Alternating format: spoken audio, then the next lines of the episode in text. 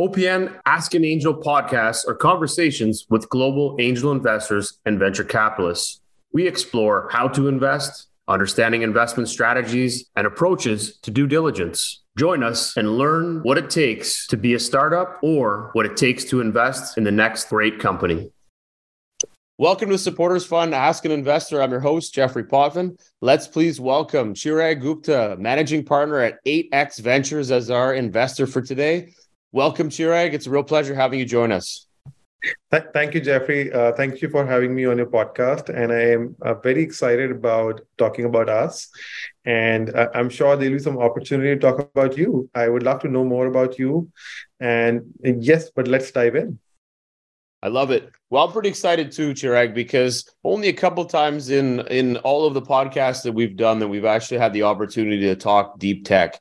And uh, that's what gets me excited because it's not really a common subject. And I think from all of the different YouTubes that I've listened to on yourself, that there you're in the same boat and you feel the same way that there isn't really a lot of people diving into deep tech because of the lack of understanding and background. So we're pretty excited to be able to dive in and talk a bit more about that. But before we start, and the way we love to start is that we want to learn a bit more about yourself. So if you could maybe give us a little bit of your background. I know that you're well educated. You've done a lot of things in the school side, from the Harvards to the different BAs in India, which I think is brilliant because I'm also a big fan of school and, and have a lot of that. And I think it's really uh, defines a lot of things as you progress. And then all the way through to your startup and obviously McKinsey analyst. Just give us the real deal. And then one thing about you that nobody would know. Absolutely. So let me talk about the my academic career. So I, I I studied in India, and for my bachelor's I studied business management. And so honestly, I wanted to study engineering, but somehow I ended up with business management. I still can't remember why, but the college I went to is the best uh, college to study undergraduate management in India, um, which is under University of Delhi after I uh, uh, graduated from there, I went to join McKinsey in India, and I spent three years working in uh, at McKinsey. Amazing experience. The amount of structured thinking McKinsey teaches you is unparalleled, and a lot of problem-solving skills they taught me are still useful. Post that, I, I went for an MBA where I went to a technological university called Nanyang Technological University and I did a, a, a, dual degree with University of Chicago Booth School of Business. So very very exciting place. Both the universities, uh, great place to learn.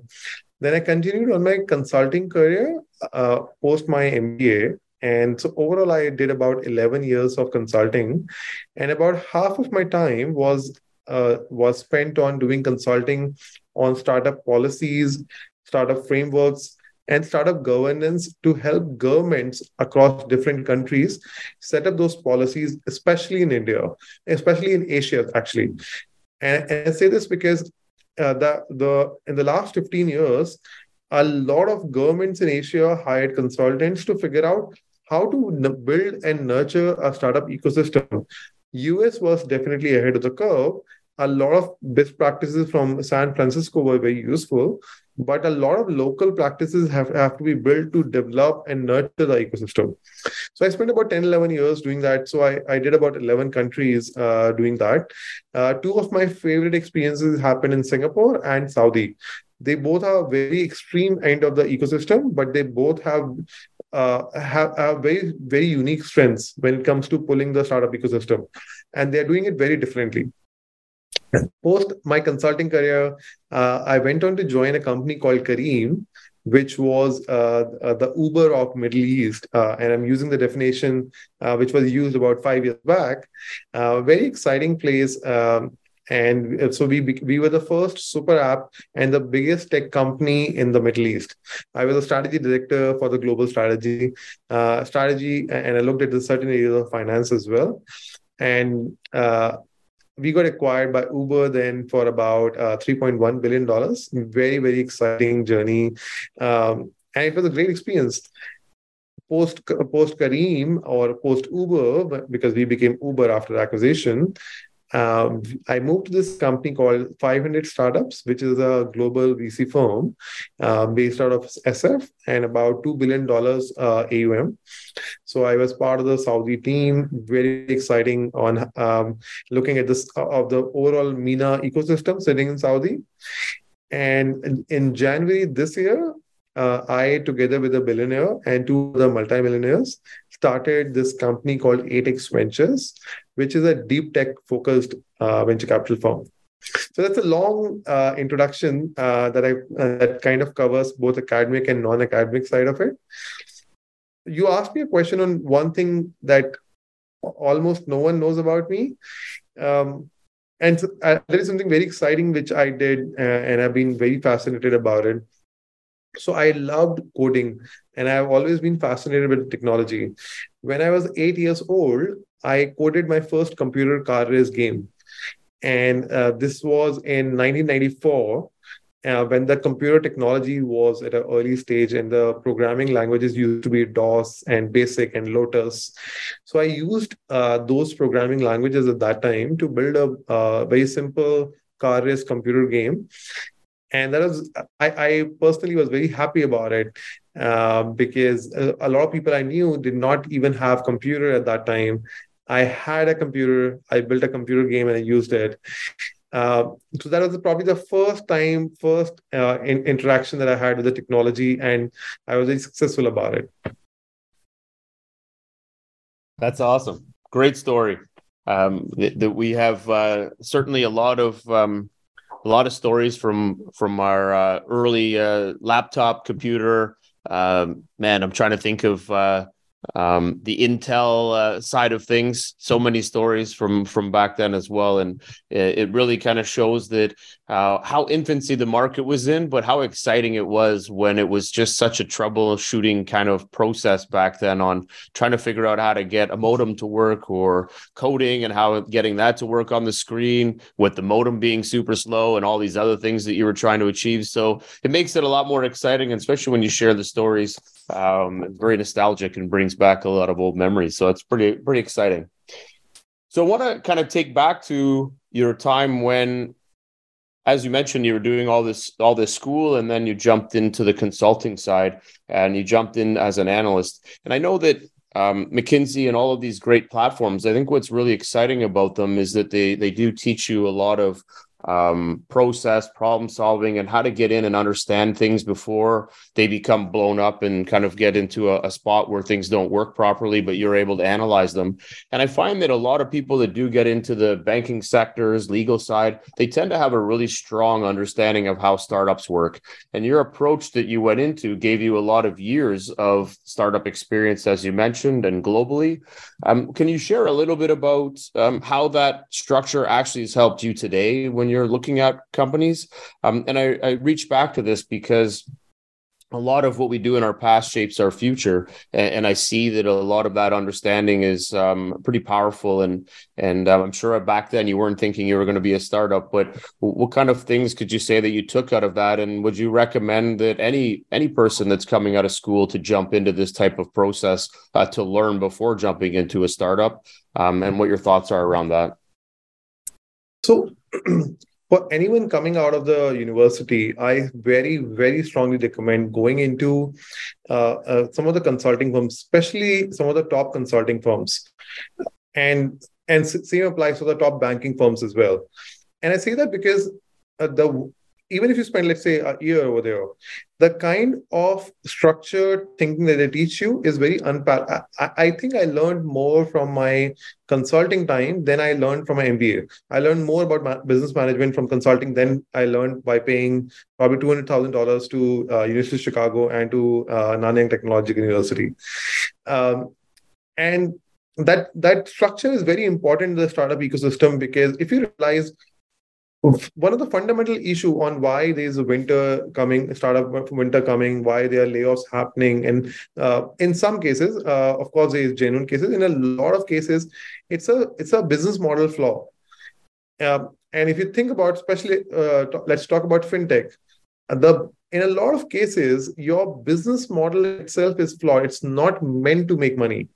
So now if your business model is not meant to make money, you need to start thinking early on that what is going to be the source of your, your revenue. It cannot be uh, a, a, venture capital fund or it cannot be sequoias of the world.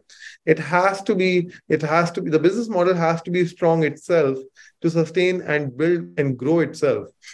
And that that learning I still carry because when we go into a, a due diligence process, for me as an individual, it's very, very important that conceptually, is your business model strong enough to make money or not and sustain yourself or not? If that is uh, not the case, if your if your technology and the business model are not the moat, any amount of marketing dollars is just going to give you a short-term lifetime. It's not going to be a sustainable competitive advantage. McKinsey has a has multiple frameworks around, and all consulting firms have multiple frameworks around sustainable competitive advantage. And this is a very important term. A lot of startups talk about competitive advantage on why we are better than our competitors now. Very few talk about why we will continue to be better than any startup or any company in the future and how we are going to be 10x continue to be 10x better than any available solution in future as well. And that difference between competitive advantage and the sustainable competitive advantage is a very big difference. And in that uh, difference actually a lot of startups uh, during our due diligence process gets dropped because they have a competitive advantage but they don't have a sustainable competitive advantage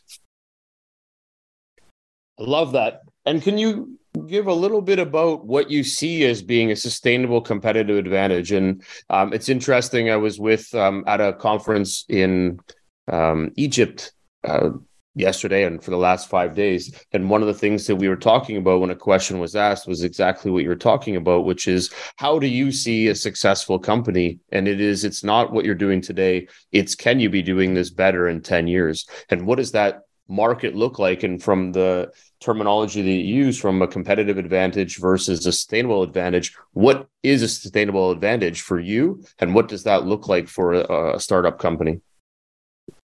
So there are three uh, dimensions of a sustainable competitive advantage for startups. First is your technology moat. And second is your structural moat. And third is your people moat. And I'm going to talk about each one of them on the technology side, is your technology 10x better than uh, in the next available solution right now? And B, how exactly you're going to deploy the tech development moving forward to make sure that you will continue to stay ahead of the curve. What a lot of startups forget to notice is that they might have built the technology before fundraising, but the moment the CEOs or the CTOs start going to the fundraising process, they get sucked into the fundraising and they don't have time to do a tech development themselves. And they, the, the next layer of people they have hired is too junior to do uh, uh, transformational thinking. They can do transactional thinking, but they are not ready to do transformational thinking, which is needed for tech development. So that is the first uh, uh part of it, which is the tech side of it. Second is the structure side of it are you as a business model structured to address the market and to keep capturing the market and, and retain the market without giving them discounts? I.e is your value creation model strong enough or not? Are you creating more that value than you are capturing the value? Or are you is your value uh, uh, that you're creating is not significant enough that you can charge a lot of price? So that is the second part and third is the people element of it. The people, not the leadership team, and leadership team, of course, has to be there. But the one level down that we that you're bringing on board, are these people ready to uh, handle the transformational thinking on an ongoing basis or not? Are they tied to the company for a long term? And are they convinced that they have their role is transformational, not transactional? A lot of time, the moment you go one layer down uh, on the people side of it and ask people about what's their job and what's their job uh, uh, uh definition, they, they say that their definition is to uh, implement their uh, their their role is to execute their role is to get get this thing done. Important part if if you're not if if the next layer is not consistently talking about innovating about coming up with a new solution identifying the problem statements on the ground. They they are not listening to the customers carefully. Then you're not you don't have a sustainable competitive advantage. It's a short term competitive advantage. That's awesome. And i like that because when you're looking at um, when you're building this all out you, are kind of trying to figure out um, step by step moving forward in a progressive manner but knowing that the ceo has to become a ceo and they have to step down from the roles that they're already been used to, which is the hands-on, the execution.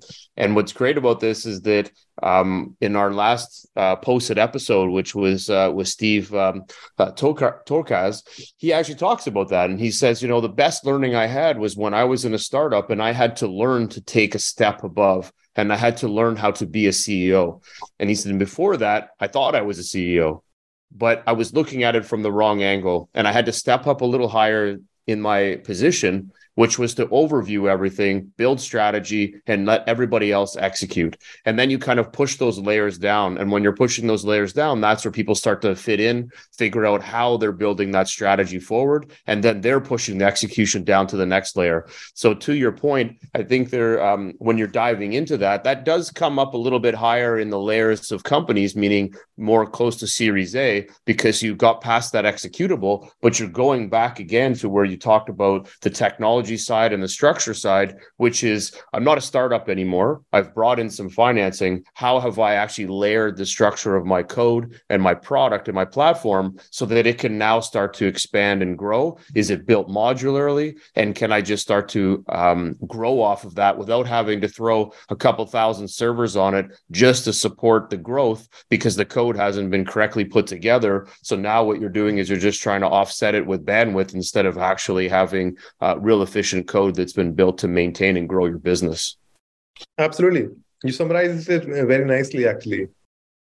So, it, which is which is really exciting that from a deep tech perspective that you guys are really analyzing that portion of the business and seeing where that comes in um, and then what I love about it is that from your background, and you know, maybe over the years you always wondered, is there a real value working at a McKinsey, or is there, you know, when people say I'm a consultant, are you really getting the real meat and potatoes of being a consultant? And it sounds like it's paid off in droves of dollars in value here. That um, the understanding that you've taken is that you know even at a analyst level there's extreme knowledge transfer that's happening that had you inside the thick of things but really analyzing someone else's business and figuring out what position do these people fit in the storyline of how this business is going to grow and can it be sustainable uh, without like you used earlier discounting the hell out of their product just to keep themselves sustainable. And, and I will also add like one part of my experience, which was uh, th- there was one specific meeting where I actually learned this message very clearly and loudly. Um, in uh, late 2019, I was in a meeting with the CEO of Careem, which was sold for 3.1 billion dollars, and I was reporting to the CEO, and so we were presenting a small part of the strategy he looked at it and the first question he asked us was is this 10x better than anyone who's going to do in the next year? He did not ask me is it 10x better than what people are doing right now? He asked me the question is it 10x better than what people are going to do next year? All the other competitors are going to do next year. And that kind of took me off guard at that time. But that question was very deep and very important that what people might be doing right now but what we need to know is what they are preparing for what they are what they what they might be able to do what kind of hiring people they are hiring. And sometimes by just by reading about what kind of people they are hiring you can understand what uh, direction they are running for. So are you going to be 10x better than that or not? So that was a very important question that, and when the moment i started answering that question consistently it became a habit. And i, I feel it's a very a very powerful question to have Agreed. Very powerful. And, and I, I think when you look at that, and well, you know, one of the things that um, I tend to to lean on when you're working with early stage or you're explaining how something has to build is your vision of where you want the business to go. You roll it back and then you create this strategy. When you're rolling it back to create the strategy you go to that crawl walk run. You know you have to crawl before you get to that running stage. And in this case what they're saying is that that crawl walk run is usually a 12 month period. Well i need to know is that at that 12 month period which is next year from where we're sitting today is our strategy aligned with everybody else's strategy? And are we going to be 10x better than that spot? Because if we're looking at it as you said from today we're not going to be ahead of the curve in that next time period. We're going to be behind. We're going to lose out. So, what has everybody else done? What homework have you figured out that they're doing so that we're aligned or better in a year from now? So that when we 10x going forward, we're going to crush it and the competitors aren't going to be able to last through uh, our growth rates. So, uh, very powerful. I love the, I love that share. That's brilliant. Thank you. Thank you. Uh... So, to take that and go back into Careem, now I've used Careem uh, the product because um, Careem is uh, in most of the the MENA region. It is accessible everywhere. So as soon as you jump into Morocco or um, Dubai, and uh, Dubai you can use Uber as well, but uh, Careem was in Morocco and in Egypt. Um, and a few other spots, and, and, it works very well. It's a great product. There's a lot of drivers on the system. Uh, maybe share a little bit about that and that experience. It sounds like that also was impactful to you because you were jumping into a progressive company that of course got acquired. So everybody's excited about that side of it. Uh, but during that what was the what was the atmosphere the health of the organization? Was it still in that startup mode of mentality of driving everybody just pumped to push this business as fast as it could? Um, and the tech wise very supportive. What was the overall feeling on that? And, and was there any um, key things that you took away from that experience so Careem was the startup in the truest form that even though it became like a unicorn, uh, the the CEO had a, had a strong control and strong understanding of what's happening in every team, every department.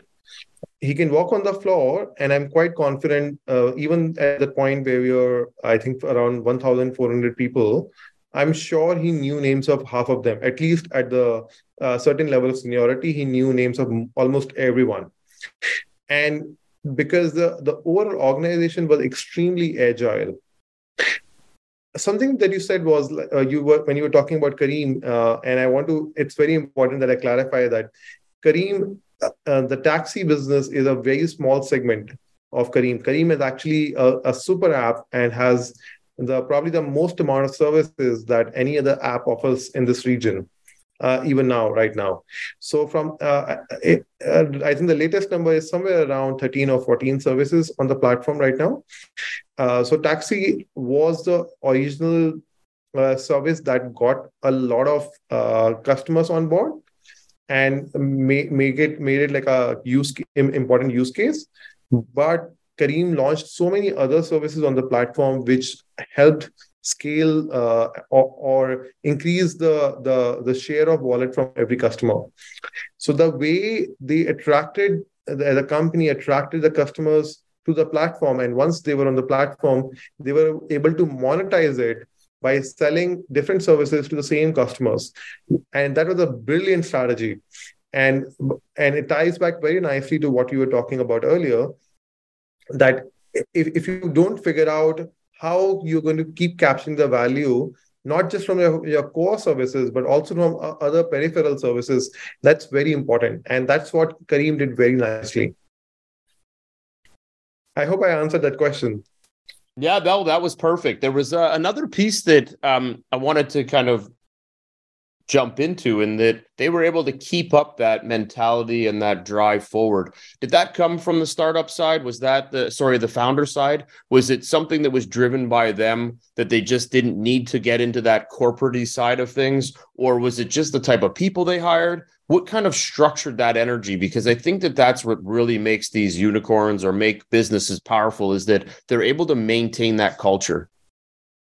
So, a definitely the founders, the the founders of Careem, even uh, when, even when we were acquired by Uber, the the behavior of acting like a startup did not change. the the behavior of expecting things let's move fast let's break uh, the unusual let's do something which people have not done before that did not change so the questioning and the behavior of founders did not change then the next layer that was uh, that was hired was also almost all of them came from unusual backgrounds. They were exceptionally smart people but did not come from any uh, standard corporatish uh, uh, environment. And hence they did not come with a predefined notion on what is the right way of doing things. So they were exceptions so like uh, one of the uh, one of the person in the very senior position was used to be a news reporter.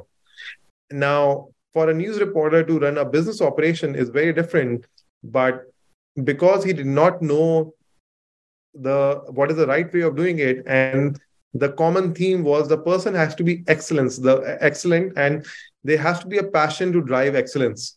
And that person had the passion to drive excellence. And that kind of made sure that everyone who came on board was trying to figure out what's right for Careem and how can we move really fast and not solving for uh, this is the right way this is the right protocol people were not so much concerned about it. And what i hear right now even now people are not concerned about the right protocol. What they're what they are answering for is what is right for Careem and can we move faster I like that, and and it, you talked about a few other things in there that really kind of uh, shaped this business, and one of them was that they started to layer in val- more value for their customers, so they weren't just a car application.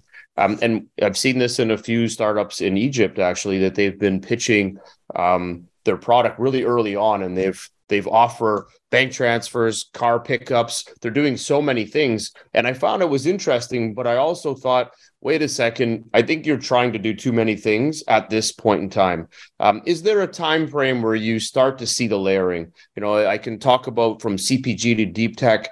I'm always pushing people to say, you know what, the first few years just focus on the core. Let it be that you're known for one thing, then layer things on. That way you can focus. It doesn't take away your time and effort. Um, what's your thoughts around that? And and do you see that that as being a great model? And I can just throw in one tidbit. Uh, I saw a presentation from the CEO of uh, Steam Whistle Brewery. This was probably five, six years ago. And they were like selling one beer for 20 years. And I'm going to make up a number, but they were doing like 500 million sales in just one type of beer. And then they decided we should come out with a second. We're the best now. Now we're going to come out with a second. So is that kind of the, the same mentality? Or you're saying, you know what, you got to go fast. So year three, that's when you should start expanding your product offerings. No, I, I, th- I think um, there is a slightly nuanced answer for soft tech versus deep tech here. So for the soft tech, I think that uh, uh, if you spread yourself too thin, you lose uh, a lot of focus, and that's definitely a problem. In the deep tech, you cannot, even if you want to, you cannot spread yourself uh, too widely because for every product, you have to spend a lot of time doing a lot of research and coming up with a technology which takes years and if you're trying to build too many technologies at the same time, you're actually going to end up with nothing. So uh, the the the in the in the deep tech, in, in the soft tech, it's a matter of choice. Do you want to spread yourself thin or not? In the deep tech, I don't even see that as a choice. You have to uh, go with one product or two products max, go deep into that, build the technology around that, and then you can find other use cases or you can find other products or peripherals around that. But you it's, it's just not uh, technically possible to build multiple products at the same time? Unless you have a deep, very very deep pockets and you have millions and millions of dollars rolling in all the time you won't be able to do that. Yeah makes sense. And and it's time too. And i think it taken your um your consultative background you can look at you know economies of scale and decide does this make sense if we add in these three new products from a financial cost to recovery? Does this allow us to work quickly, or is it going to take away the team and the effort? And can this actually be more of a um, uh, a loss to the business over time and not actually gain any ground because of the time it takes to implement? So that uh, that's that's very val- valuable for sure.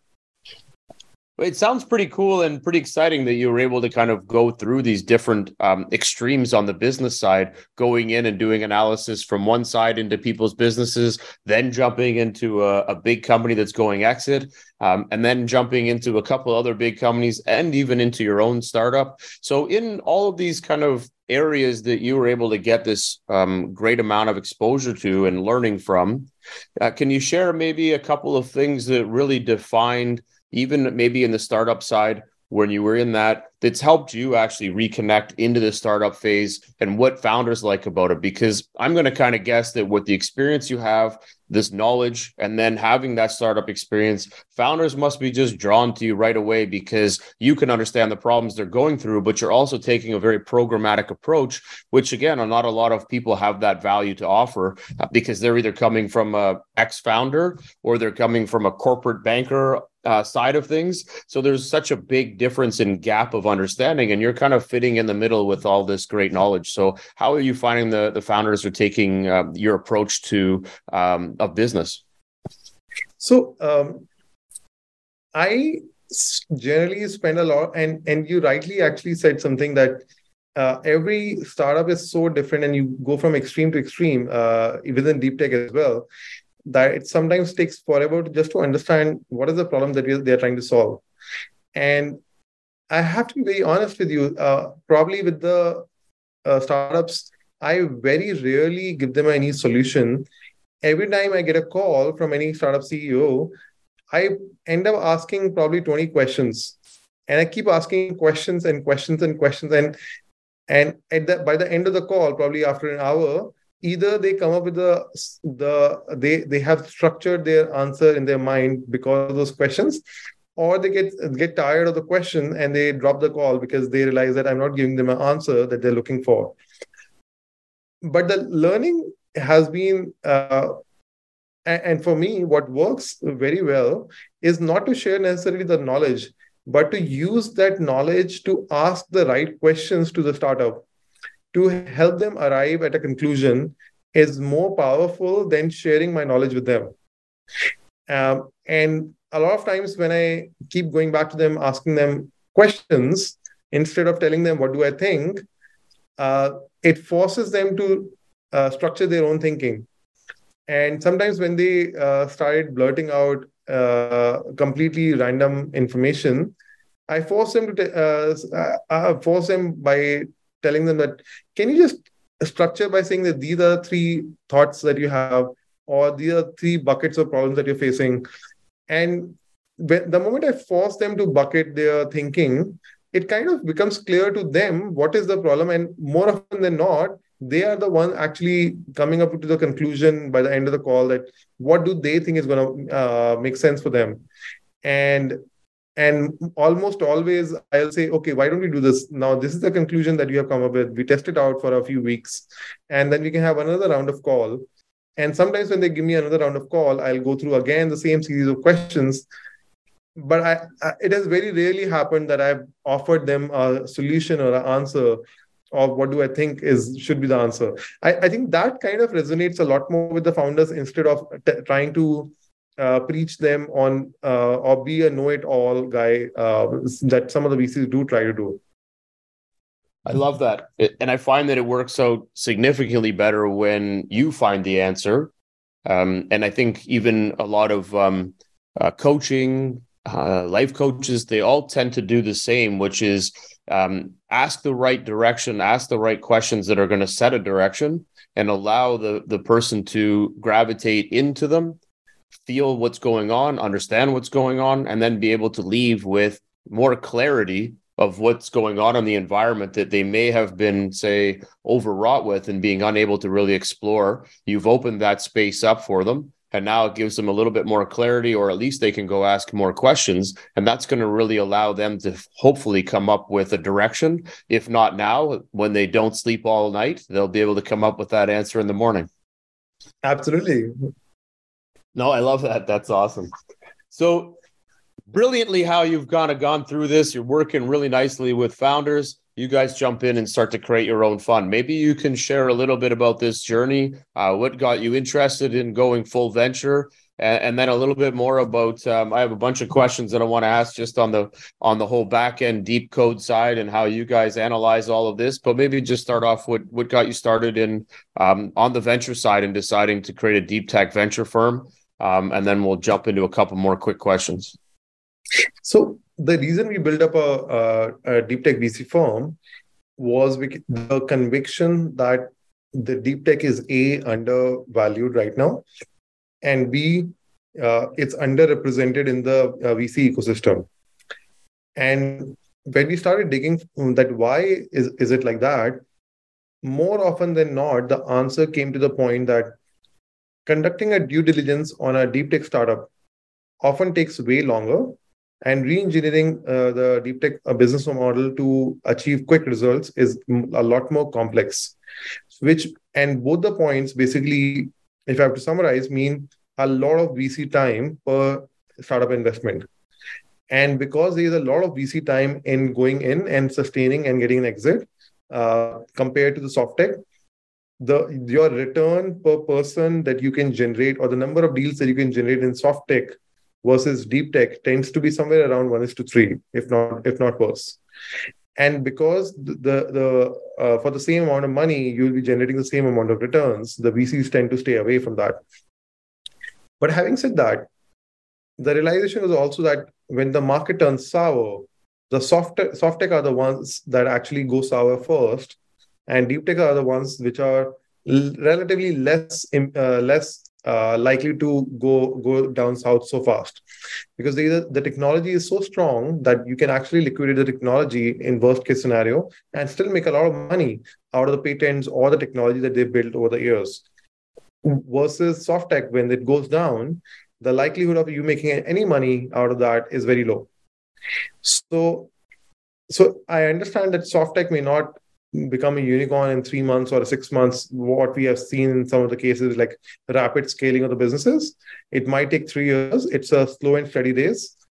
But probably uh, we, as the promoters for this fund, were a lot more comfortable with a slow and steady race versus uh, finding a quick win race.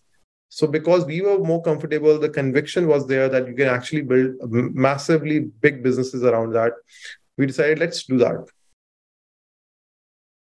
Awesome. I, I think that's a, a, great plan, and um, slow and steady always wins. So I, am I'm, uh, I'm a big fan of that um, philosophy. So I think you're uh, certainly onto something there, which is brilliant.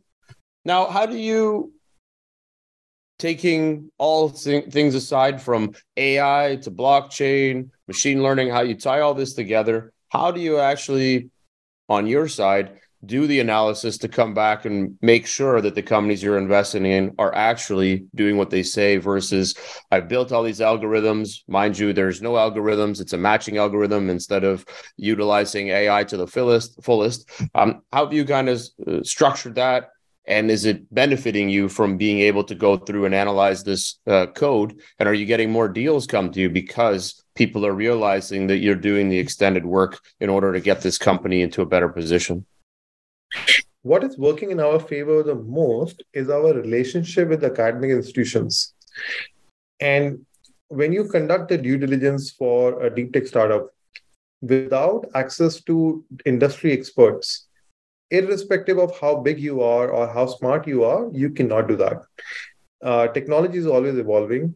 The amount number of technologies and the different types of technologies that, that exist in deep tech is very wide they are experts in every topic every subtopic and every sub subtopic. And the only places that you can find uh, the experts in all of these areas are actually quality academic institutions.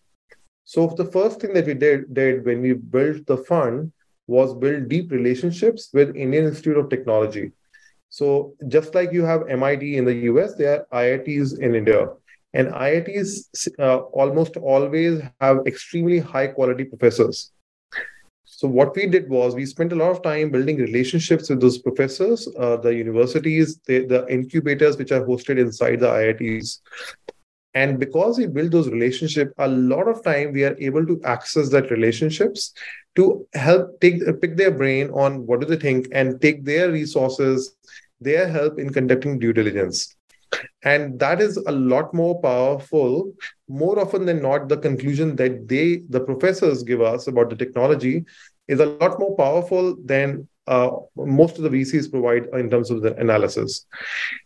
And the technology comes from that. All the business model all the financial analysis is pretty much similar for any industry for any uh, function of the of the startup that you can look at so that is i don't think it's very complicated it's a pretty straightforward templatized uh, solutioning the harder part is the technology and is there a, a need for, for this technology or not? And are there alternatives to this technology or not? That is something that can only be answered by industry expert, and that's where these academic institutions come in very handy. So we spend a lot of time. I personally spend a lot of time in academic institutions.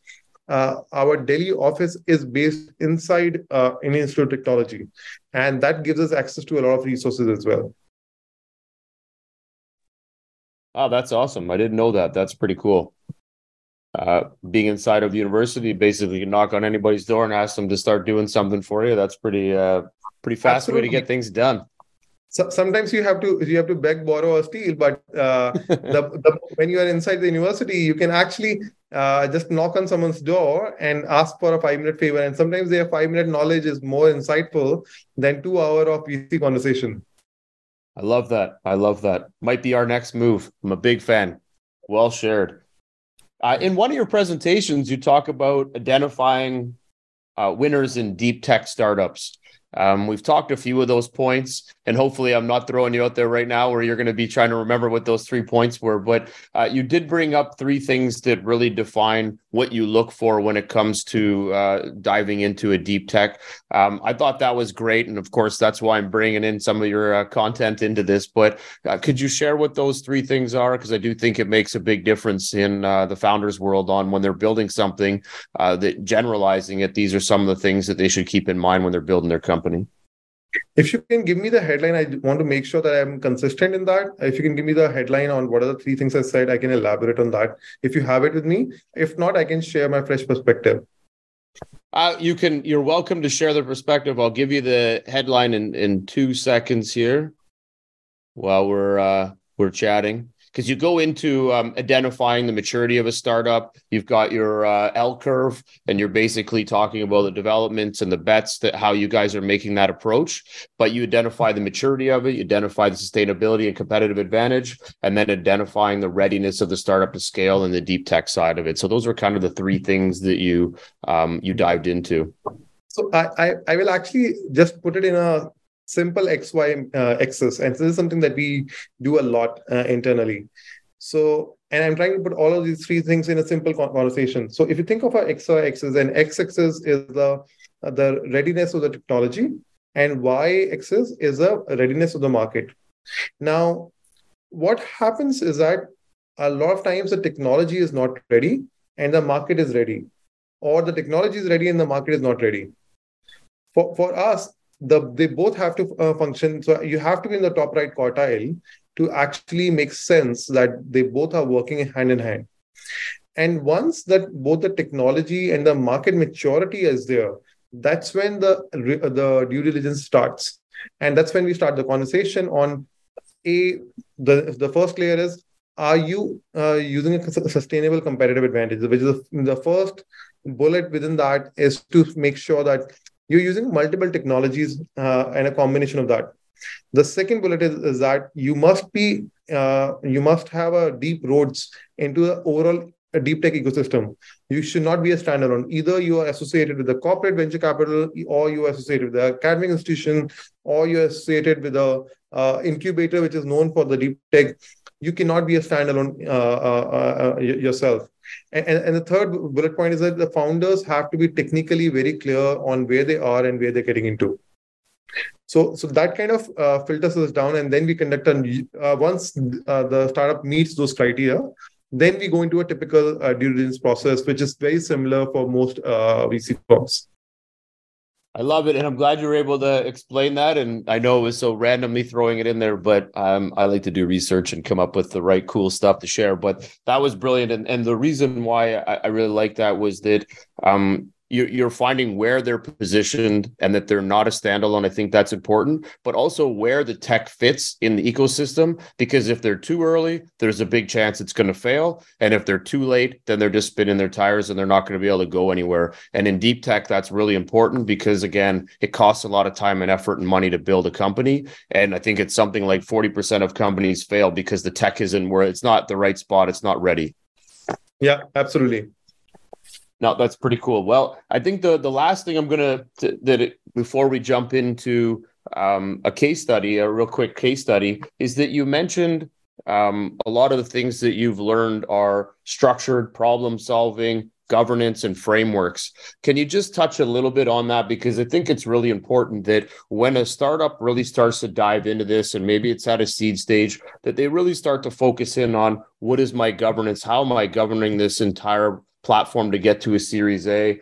Um, and am I really solving the right problem? And uh, structurally, if I put this together in the right product, uh, the right technology to move forward and allow it to be modular and grow, um, maybe you can share just a little bit about that on how you guys look at this, because I think this again becomes a pretty crucial part for deep tech. So, uh, there are three components to that. First, and, and this is like a very uh, typical consulting thing that I'm getting into. First is the your how's your operating model. Uh, that is the first component. The second component is what are the processes that you follow internally to do the technological innovation. And when I say process to follow, uh, conducting tech innovation is also a process. It it's it's it's not just uh, one person saying that okay, I come up with this idea. It has to be a process on how you ignite the idea, how do you test the idea, how do you repeat the idea and third is the resource part of it. So for the uh, the question that you asked is about the governance and how do we make sure that we keep moving forward using the governance. Uh, you have to and there are multiple sub factors under each one of them. The the uh, the operating model side of it the process side of it and the resource side of it. And resource can be a financial resource can be people resource can be multiple other resources.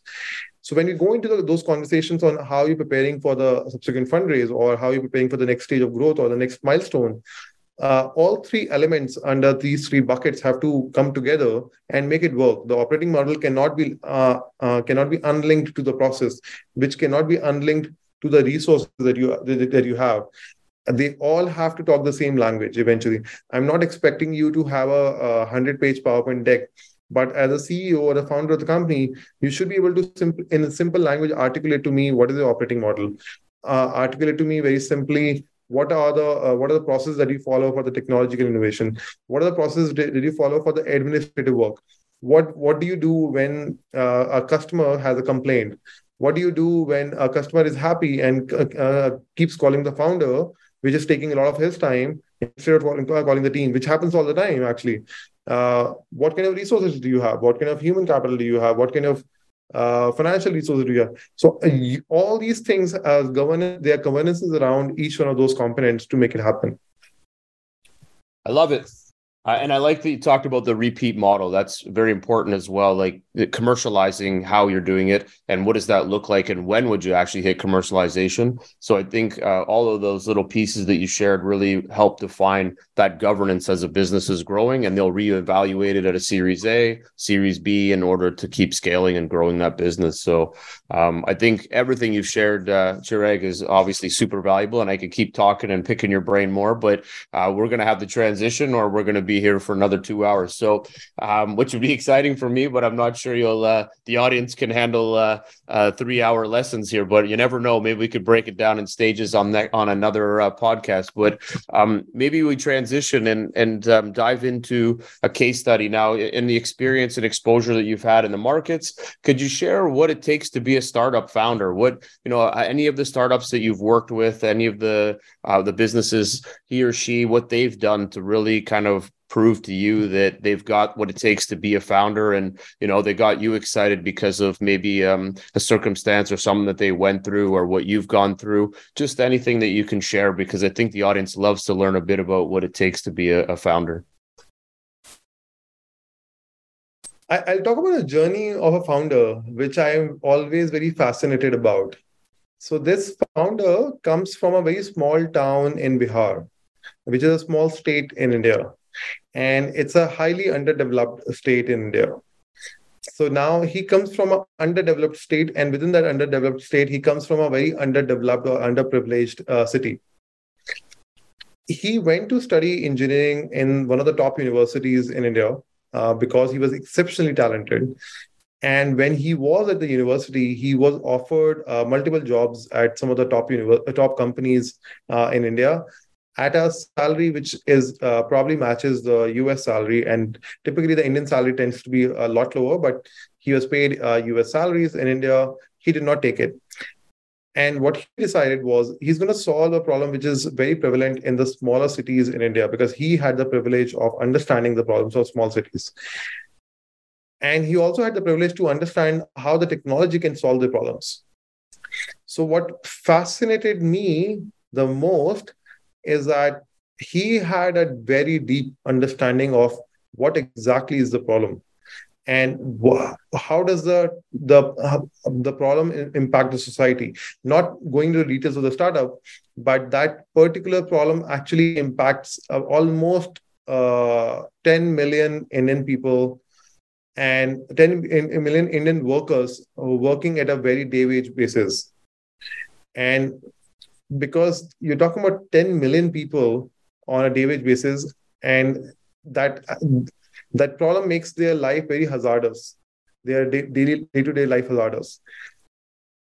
And once you figured out a technological solution uh, to to make the the solve the entire problem for the 10 million people he realized implementing the 10 million uh, that that solution might mean cutting down 10 million people's job to 1 million people now that of course you can do that in the name of technological innovation but he came up with a business model which is brilliant. He said that instead of selling a fully full robotic solution to uh, uh, which which can actually eliminate 10 million 9 million people of uh, employment i will i he built a interim robotic solution which is like a midway and he empowered all of these he's right now empowering all of these 10 million people to to train them how to use that robot and which will save their life and make, make it a lot more safer for them. And because he, instead of competing against those 10 million people he made made them their his channel partner. And now there are 10 million people talking about this solution all the time and all of these people talk to each other. And the the the product is scaling so rapidly they, they can actually cannot even manufacture at the scale at which uh, it's needed in the market the learning for me was of course you can come up with the best solution and uh, that, that can actually solve the problem completely but you need to also think about uh, does, does the operating model work or not? If you would have gone for a complete robotic solution, the operating model would not work. The, the resources to require to sell, uh, when I was talking about, remember operating model, uh, process and the resources, the resources required to, uh, to sell uh, like 10 million units would have been massive. The cost of uh, selling would have been massive. The political backlash would have been massive. So the resources to sustain, sustain the company, which is a highly automated uh, robotic company, would have been a big problem. So instead of doing that, he actually went to the government and said that, you know what, I'm going to repurpose 10 million people to do something else, which is which improves their quality of life. So the government and 10 million people became his channel partner immediately, and the product is rapidly scaling. So so sometimes like figuring it out, going through the journey on a deep tech on, and especially in the deep tech world, figuring it out how you are influencing the lives is very important. And that has been a very interesting case study to me. I'm not sure this is exactly how you were looking for, but that has been a very interesting experience for me. Chirag, that was probably the best story that uh, I've heard so far on sharing a case study on what it takes to be a founder, and uh, I love that. I think that that really defines what it takes to not only change an environment but grow within the environment, so that you can have a lot of people uh, that become your champions in a product and in a business. And he found 10 million people that got behind it and, and will help build that product and that business. So that's absolutely brilliant. So great share, great share. Thank you. All right, we're gonna we're gonna jump into our rapid fire questions. The way the questions work is pick one or the other, and you're coming in as an investor, and then we'll do personal. So we'll start with business, and you just pick one or the other. Looking in the lens of an investor, which you are, you decide which one fits best. Fair? Okay, fair. All right. Founder or co founder? Co founder. Unicorn or a four year 10x exit?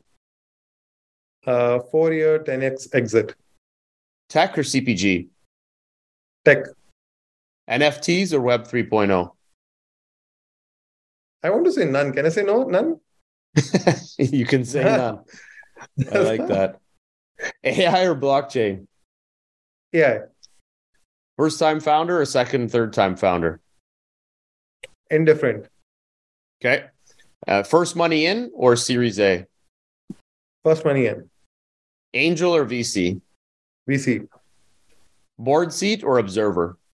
Observer. Safe or convertible note? Actually, I want to say none. Equity. Okay.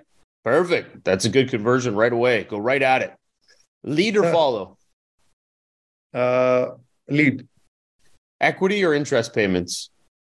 Equity. Favorite part of investing? Sorry, say that again. Favorite part of investing? Favorite part of investing? Um, conducting due diligence. I like it. Number of companies invested per year? Uh, 12. Awesome. Uh, any preferred terms? I think you just mentioned equity being it. Anything else? Equity, lead, and uh, at least worst case scenario, 3% ownership. Perfect. Verticals of focus? Clean tech, industry 4.0, biotech. Love it. Two qualities a startup needs in order to stand out to you. Uh, very, very, very strong tech focused founders and very, very, very clear on the problem statement. Like it. All right, we're going to do the personal side. Book or movie? Book. Superman or Batman? Superman. Restaurant or picnic? Restaurant. Five minutes with Bezos or Oprah? Oprah. Five minutes, or sorry, mountain or beach? Beach.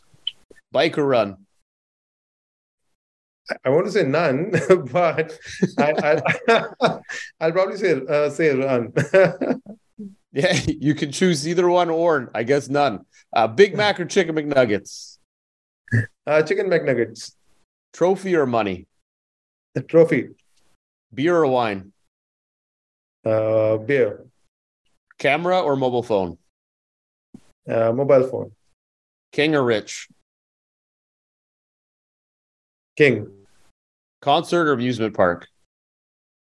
Um, um, amusement park. Fortune cookie or birthday cake? Uh, birthday cake. TED talk or book reading? Uh, TED talk. TikTok or Instagram? Instagram. Facebook or LinkedIn? LinkedIn. Most famous person that pops in your mind? Uh, um, Elon Musk. Favorite movie and character you'd play? I forgot the name of the movie. Uh, uh, anyways, uh, uh, because all the movies I can think of is Bollywood right now, so I, I don't think you, the audience will associate. Oh, Bollywood, yeah, of course. Bollywood rocks. We've interviewed lots of people from India, and you're the first one that's used has had had used Bollywood, so that's good. I like it. Uh, favorite book? Favorite book, uh, Power Play by uh, Tim Tim Higgins. It's about uh, the story of Tesla. I, I read that book too, and I think it's great. It's a it's a good, interesting read. I'm uh, uh, I, I always like. I, agreed. I like reading the. I like getting the understanding of where people come from versus the uh, uh, other side of the story that you can't believe is how it worked. But I like to deep dive into things, and that's pretty cool. Um, first brand that pops into your mind. Um, Mac. Favorite sports team? I I I, I, I play uh, cricket, so I'll say India. Love it. We're almost there. What's the meaning of success to you? I want to look back and say I was part of a couple of really successful companies that actually made an impact uh, on the society and made money. Perfect. And the last question What is your superpower? Uh, mathematics. I like it. Numbers. Brilliant. All right. Well, I love, I love this rapid fire. Yes, we uh um, it, it, sounds like um, I'm working for McKinsey and I'm trying to learn as much as I possibly can about you, and then I'm going to come back with a profile or something. But um, I like data and I like understanding things, and it was my way of trying to be personal so that I could learn more about somebody without feeling awkward to ask questions. So uh, it comes out nicely, and it gets you a, a good understanding of uh, of the person that you get to talk with, and hopefully this allows other people to find ways to connect with you because they can reference the book or they can talk, bring some chicken McNuggets over to over to your uh, firm, and boom, everything's rocking and shaking. Yeah, I, I love chicken McNuggets. so hopefully that's the way into your uh, into your investment pocketbook. So we'll we'll see how that works. But um, either way, Chirag, I want to say it was brilliant chatting with you. I learned a lot. I took a million notes. Um, I got to go out and find some more paper because I don't have enough. I wrote too many notes on these ones, but again, man, it was brilliant. I appreciate all your time and everything you shared. Absolutely awesome. And um, this before we turn it over, uh, how can people get a hold of you? Maybe share a little bit about that. And, and then the last thing I want to say is uh, we like to turn things over to you, give you the last word. So anything that you want to share to startups, to founders, to investors, I turn it over to you to share that. But again, thank you very much for all your time today. It was absolutely awesome.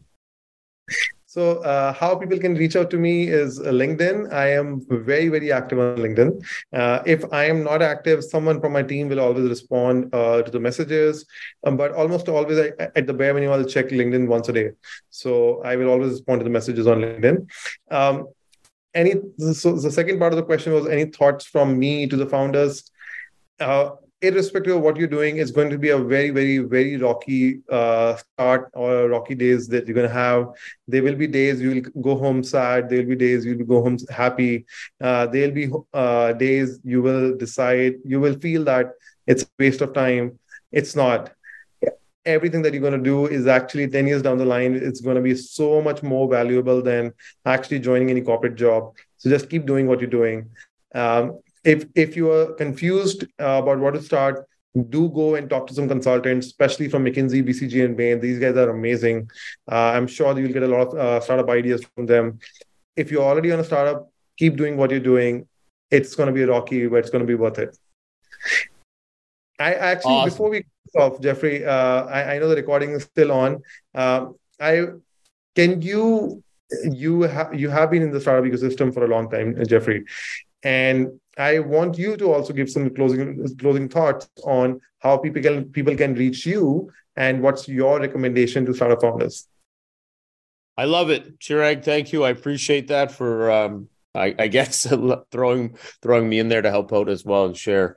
Um, I'm a big fan of the startup community, and, and I can share that from over 20 plus years of working in the early stage community. I can say that I, I started off as a cheerleader, and and um, I remember so many times being in meetings and saying, "We just need to give the startups a chance. You guys need to let them come in and operate and work with your business."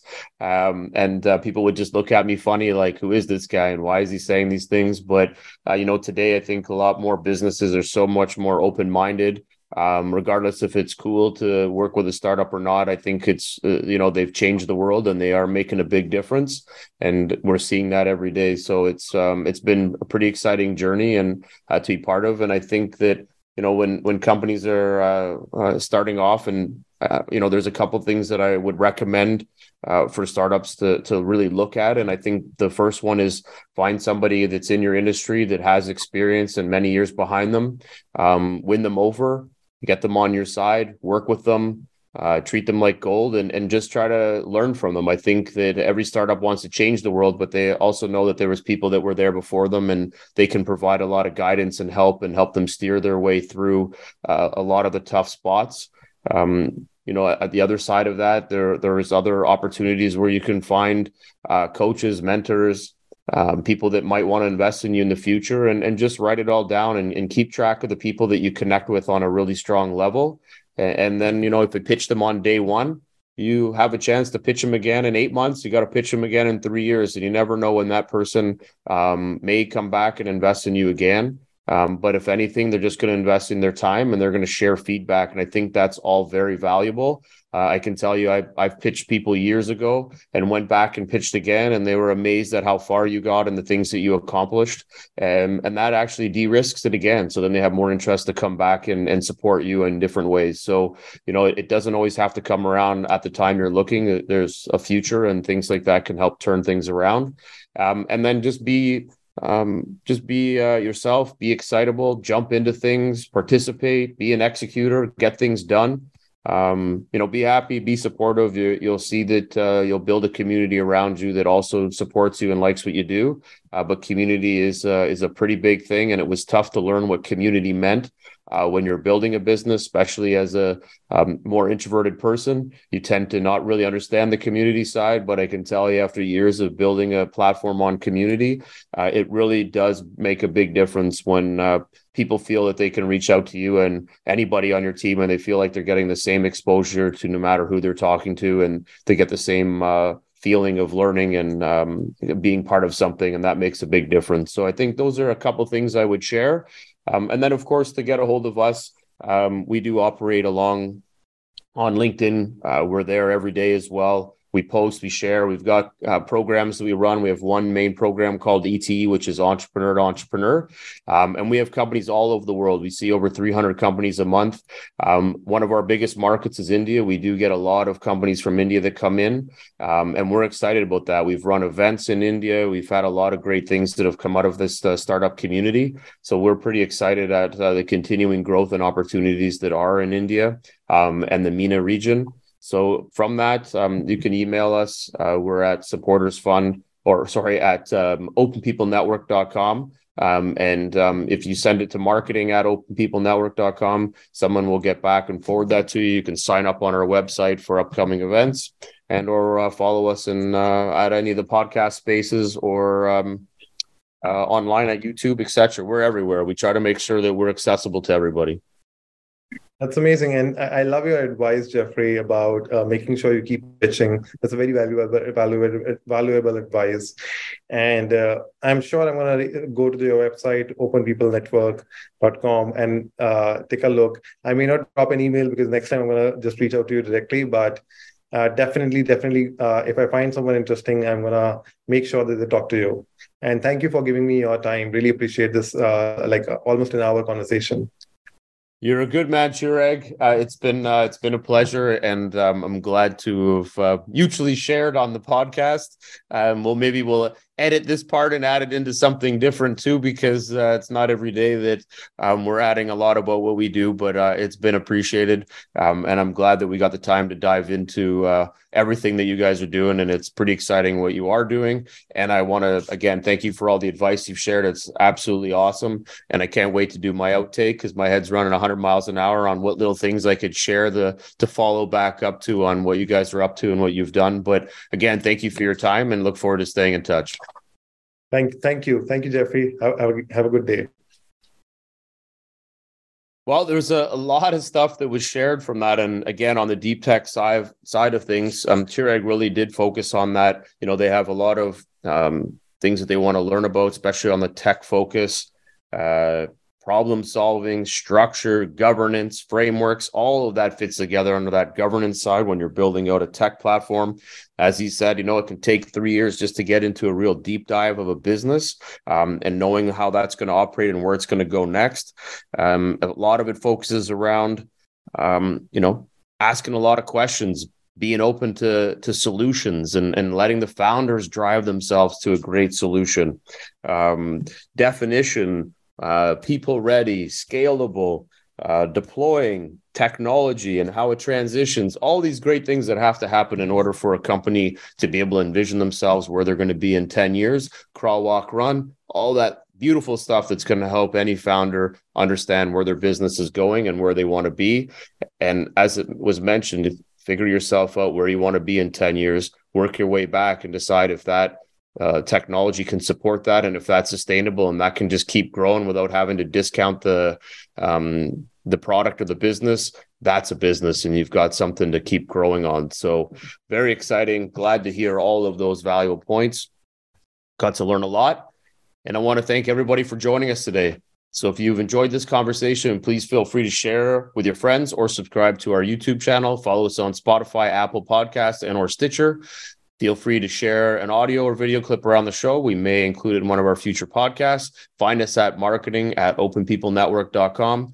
Your support and comments are truly appreciated. You can also check us out at supportersfund.com or for startup events, visit openpeoplenetwork.com. Thank you and have a fantastic day.